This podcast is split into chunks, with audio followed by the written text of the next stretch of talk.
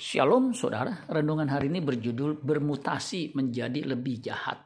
Kejadian 3 ayat 15. Aku akan mengadakan permusuhan antara engkau dan perempuan ini. Antara keturunanmu dan keturunannya. Keturunannya akan meremukkan kepalamu dan engkau akan meremukkan tumitnya.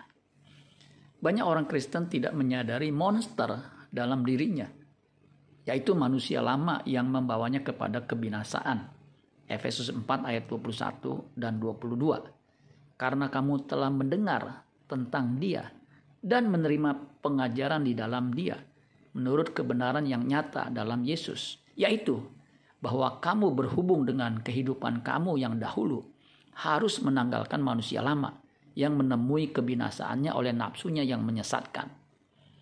Manusia lama yang tidak dimatikan akan mendatangkan murka Allah. Kolose 3 ayat 5 dan 6 karena itu matikanlah dalam dirimu segala sesuatu yang duniawi, yaitu percabulan, kenajisan, hawa nafsu, nafsu jahat, dan juga keserakahan yang sama dengan penyembahan berhala. Semuanya itu mendatangkan murka Allah atas orang-orang durhaka.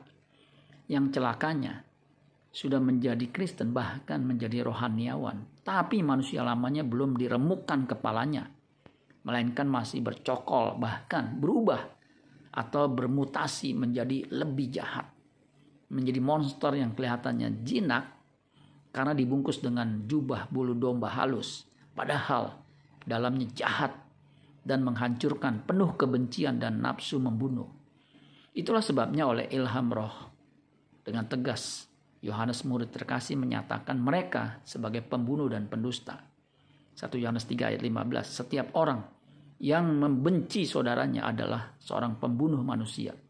Dan kamu tahu bahwa tidak ada seorang pembunuh yang tetap memiliki hidup yang kekal di dalam dirinya. 1 Yohanes 4 ayat 20. Jikalau seorang berkata aku mengasihi Allah dan ia membenci saudaranya, maka ia adalah pendusta. Karena barang siapa tidak mengasihi saudaranya yang dilihatnya, tidak mungkin mengasihi Allah yang tidak dilihatnya. Tidak ada pembunuh dan pendusta yang masuk ke dalam kerajaan Allah.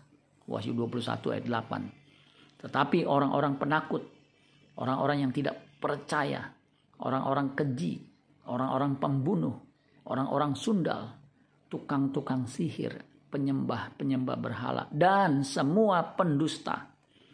Mereka akan mendapat bagian mereka di dalam lautan yang menyala-nyala oleh api dan belerang.